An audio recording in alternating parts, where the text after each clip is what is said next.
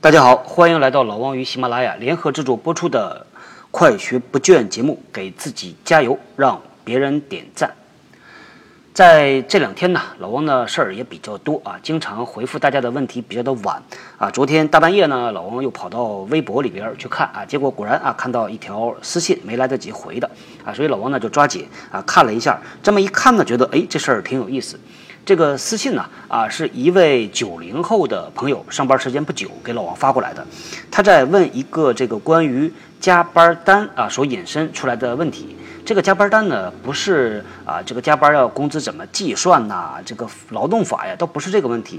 老王看起来觉得还挺有意思的，所以今天呢，啊，把这个朋友提出来的问题呢，和大家来啊聊一聊。因为觉得呢，啊，这个话题其实引申开来呀，就是我们很多人其实都会碰到的所谓的职场潜规则的问题啊。大家不要想歪哦，这个潜规则叫潜在的规则啊。好，咱先来说一下这个朋友提出来的问题是个啥问题啊？他说呢是这样，他说我在一个民企里边工作啊，这个公司呢其实有规定说每个小时啊加班费是啊十块钱啊，说实话也不多。他说呢这个平时呢就按照规定我去填这个加班费，平时时间比较多，但这一次呢时间没那么长啊，我把加班单给主管签字的时候呢啊，主管看了我一眼加班单，然后呢很鄙视的来了这么一句啊，说一个小时的加班你也写啊。咱们打到这里啊，你就会看到呢，这个主管有个什么心态啊？就是说，加班如果你时间长写可以，但是短了就不行。你说这个啊，他写到我们这个公司的规章制度里了吗？我相信一定不会写的。那这就变成什么呢？就在这个主管可能周围一圈人里边，他脑子里边啊有个共识啊，是说时间短，比如说一个小时，甚至半个小时啊是。不能写进去的。那对于我们的职场新人来说，咱们不知道这件事儿嘛，对吧？很多时候，你看公司既然规定了，那那我就按照规定来做嘛，我又觉得没有错喽。而且呢，另外一个啊，这个朋友也讲，他说，我觉得啊，这是我的权益啊，对吧？我付出了自己的时间精力啊。你看这个事儿吧，其实也不复杂，很简单。但是两个人对这件事儿上的看法上就有差异。差异在什么地方呢？一个叫做呃规则，一个叫做潜规则。后边又发生啥呢？后边啊，我们同学呀也不太爽嘛，啊，他就说那就不签了呗，就把这个单子拿回来。结果老板还觉得受到了冒犯，后边呢这个事儿就变得比较的麻烦啊。这个可能是有一个疙疙瘩瘩啊，有一些不爽，双方都有一些不太开心。我们的同学呢就问老王说：“哎，你看这件事儿你怎么看？你觉得我做的对还是不对？”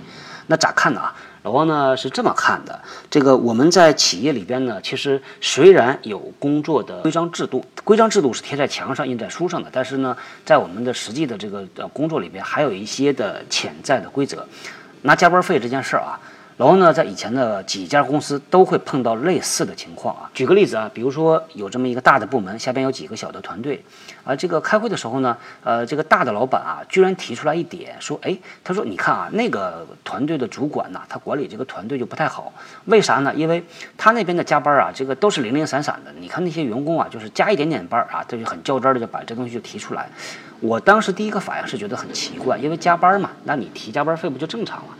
但后来呢，发现其实当你多和这些团队的人去接触之后呢，就发现呢，其他的团队其实也在加班儿，啊，他们没有填这个加班单的原因呢，是因为他的主管呢，处理这种事儿呢，他是用比较灵活的办法啊。第一个，他是规避，就是自己团队的加班太多，那他用啥办法呢？他说啊，你们零碎的加班呢，你让我知道啊，然后呢，我给你们去啊，这个工作安排上灵活一点，早下班啊，晚点过来呀。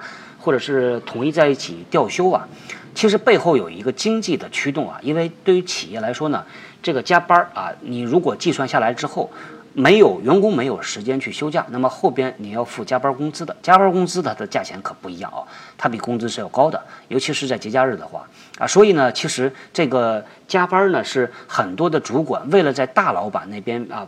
展示出他这个给公司省钱啊，能够减少很多的这个成本等等，呃，他会慢慢的他就会倡导，他就会引导啊这么做。当一堆人这么做的时候呢，就变成了一个大家啊心照不宣的这么一个规则，就变成了潜规则了。这时候对于新人来说呢，其实不太公平，因为谁知道你们咋规定的？那我觉得我有这个呃贡献，那我就应该去拿这个加班工资嘛，就出现这么一个冲突。接下来啊，咱们再来说啊，呃，在这个企业里边做人做事儿吧，面临这样的一个选择的时候啊，其实呢有两个点可以考虑的。第一个呢，就是你要去表明自己的立场和态度啊。第二个点呢，啊，就是你要考虑你这么做之后，它的影响和后果有多大。呃，我看到不同的人有不同的选择，比如说呢，啊，像我们这位同学，他选择的是表明自己的观点和态度啊，呃，但是其实反过来想啊，他后边的影响可能比你表明这个观点态度所带来的坏处要大很多。那另外一个做法呢，呃，你选择了考虑长期的影响，那你不表达自己的观点态度，也就是你放弃了自己的这个立场和原则，那时间久了之后啊。呃，你放弃了一步，那明天你就能够放弃第二步，后天就能够放弃第三步，到最后呢，可能就变成一个所谓的八面玲珑、没有原则这么一个人。老王觉得这个也不是老王特别提倡的。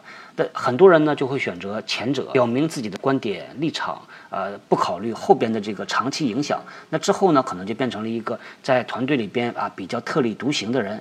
啊，大家觉得这个人很怪，想法很怪，斤斤计较等等等等啊，这个其实呃很多的公司、很多的团队啊都会存在我们这么被贴了标签的人。那另外一个呢，有些人呢呃怕后边会有很多长期影响，所以他就放弃表达观点立场，到后边啊就变成了一个完全没立场的人，随风倒嘛，墙头草。那老王觉得是这样啊，这个这两点之间一定有一个平衡点。既可以兼顾这边，也可以兼顾那边。那咋做呢？这个其实确实也不容易啊。那你可以用嬉笑怒骂结成文章，你要放低自己姿态啊，商量的办法，也就是你用这种软性的技巧。在沟通上面的技巧啊，你来降低这个长期的影响。其实这个说实话，说起来容易，做起来很难。因为第一个你是有情绪嘛，对吧？你被人这个硬邦邦的给顶回来，那当然觉得这个我是有道理的，你是没道理的。那当然我没这个心情去和你用什么软技巧啊。但是这个是后期可以慢慢的去锻炼。因为老王也看到呢，有一些人所谓的比较的灵活，比较的活络。换句话说吧。在某一个角度上呢，他是情商很高的，他可以用这种嬉笑怒骂的方法啊，跟老板去商量啊，可能甚至是嬉皮赖脸，但是呢，他也实现自己的目的了，他也有自己的一个立场原则。老王觉得呢，能啊，是大家可以尝试着去努力的这么一个方向啊。在职场里边呢，我们平时也面临着真的很多的选择。老王一直提倡的呢，就是要做一个好人，但不要做一个老好人或者叫烂好人。往往失去了自己立场、观点和判断的人。他就是一个烂好人，没有自己的主观判断。那好人呢？其实真不容易当的啊！不光是立场要坚定啊！你看，像古代的那种啊，给帝王啊提建议的，帝王不听啊，咋办呢？自己拿头撞墙，死谏。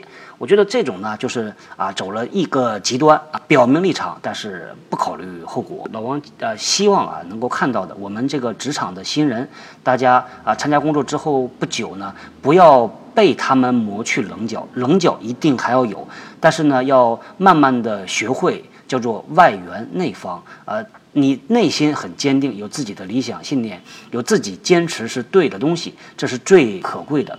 那外边呢，你要变得更加的灵活，更加的用呃软性的技巧去处理啊这么纷繁复杂的我们的工作环境。